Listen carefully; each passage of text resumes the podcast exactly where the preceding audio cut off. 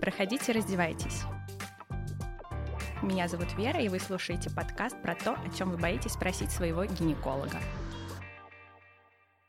Я как-то мало говорила о беременных, поэтому сегодняшний эпизод я решила посвятить им. Сегодня будем говорить о беременности и возможности перелетах. Очень много мифов относительно перелета на самолетах беременными, поэтому давайте как-то их развеивать. На сегодняшний день нет никаких доказательств того, что изменение давления воздуха да, или снижение влажности оказывают какое-то вредное воздействие на вас или на вашего ребенка. Следующее, что часто говорят, перелет может привести к выкидышу выкидышу, преждевременным родом или излечию вод. И вот на сегодня, по данным статистики, опять-таки нет никаких доказательств этого. Но какой есть минус? Каждый, кто летает, подвергается небольшому воздействию радиации. Но считается, что случайные полеты не представляют какой-то опасности для вас и вашего ребенка. И вот почему снимаются как раз стюардессы с рейсов, потому что у них уже не случайные да, рейсы, а регулярные. И, соответственно, у них риск вот этих радиоактивных воздействий увеличивается. Когда лучше всего летать во время беременности. Самое безопасное время для полета – это до 37 недель, если вы вынашиваете одного ребенка. С 37 недель беременности уже схватки могут начаться в любой момент, да, в любой момент вы можете вступить в роды, поэтому многим женщинам лучше воздержаться от полета в эти сроки. Если же вы вынашиваете неосложненную беременность двойней, то тогда уже лучше летать до 32 недель. Какие же все-таки существуют риски во время путешествия на самолетах? Возможно, увеличение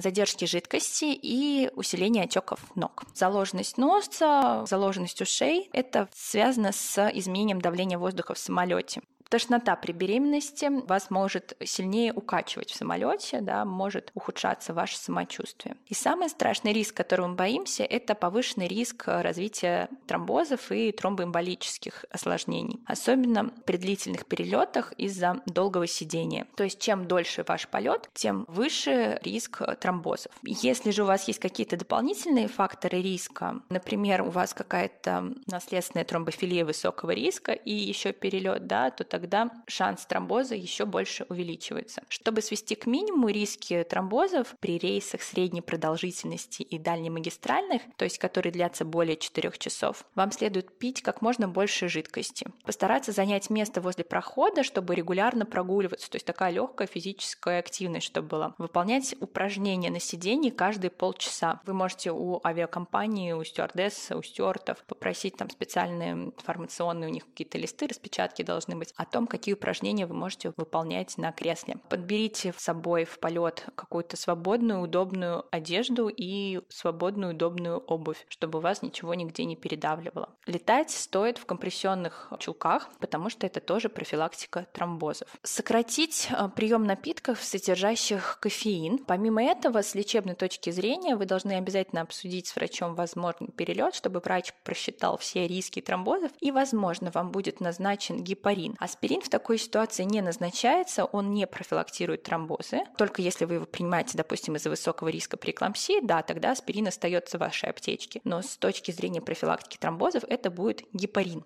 Кому могут запретить летать на самолетах, потому что действительно не всем возможно совершать перелеты. Если у вас э, риск преждевременных родов, тогда вам стоит воздержаться от перелета. Если у вас тяжелая анемия, потому что будет снижена тогда доставка кислорода. Если у вас недавно было какое-то кровотечение, но это опять вопрос о риске преждевременных родов, тогда тоже стоит воздержаться от перелета на самолетах. Если у вас какие-то заболевания легких или сердца, из-за которых вам может быть трудно дышать. Что вам нужно сделать, чтобы ваш перелет прошел хорошо? Во-первых, вы должны найти все медицинские учреждения, которые находятся в пункте вашего назначения, потому что в любой момент могут возникнуть какие-то неожиданные осложнения при беременности, и вы должны знать, куда вы можете обратиться. Далее, если вы едете в какие-то экзотические страны, посмотрите необходимость какой-то вакцинации, каких-то лекарств, потому что в каждой стране могут быть свои специфические инфекции, и вы должны быть от них защищены заранее заранее. И поинтересуйтесь у вашего лечащего врача, как инфекция, распространенная в той стране, в которую вы летите, может влиять на беременность. Потом вы должны оценить свою туристическую страховку, включена ли в нее беременность и уход за новорожденным, потому что могут все-таки возникнуть и преждевременные роды. Они не будут вызваны перелетом как таковым, но тем не менее вы должны учитывать все риски, потому что не все авиакомпании, не все медицинские полисы страховки покрывают страховку для беременных. Обязательно обсудить с врачом ваш перелет, чтобы врач, э, как я уже говорила, просчитал все риски тромбозов. То есть вы не должны скрывать от врача, что вы куда-то летите, потому что действительно, может быть, из-за повышенного риска тромбозов вам стоит воздержаться от перелета, либо вам должна быть назначена кроворазжижающая терапия. Также вы с врачом должны обсудить, что вам нужно взять с собой. В список э, необходимых вещей войдут все ваши документы по беременности. Самый главный документ это, конечно же, обменная карта, но и все какие-то доп. обследования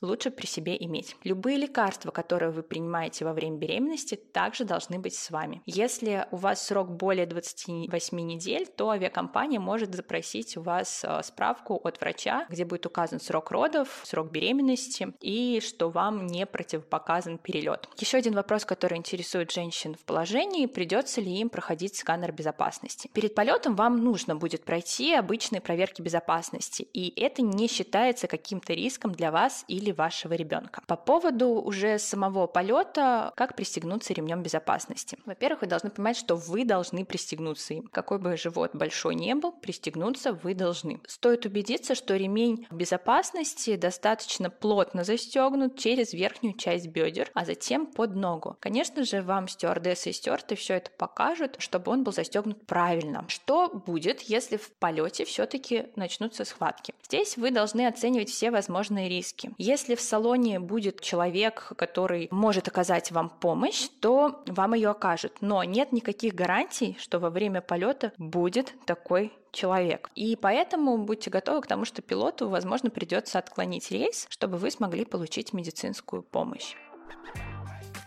Резюмируем. Если ваша беременность протекает без осложнений, то полет не причинит вреда ни вам, ни вашему ребенку. Путешествие стоит обсудить заранее с вашим лечащим врачом, чтобы получить информацию о возможных рисках и способах их профилактики. Берегите себя и своего малыша. Присылайте свои вопросы и темы для эпизодов в мой телеграм-канал, где я буду общаться с вами и отвечать на ваши вопросы. Пишите комментарии, ставьте оценки в приложении, в котором слушаете этот подкаст. Все ссылки в описании.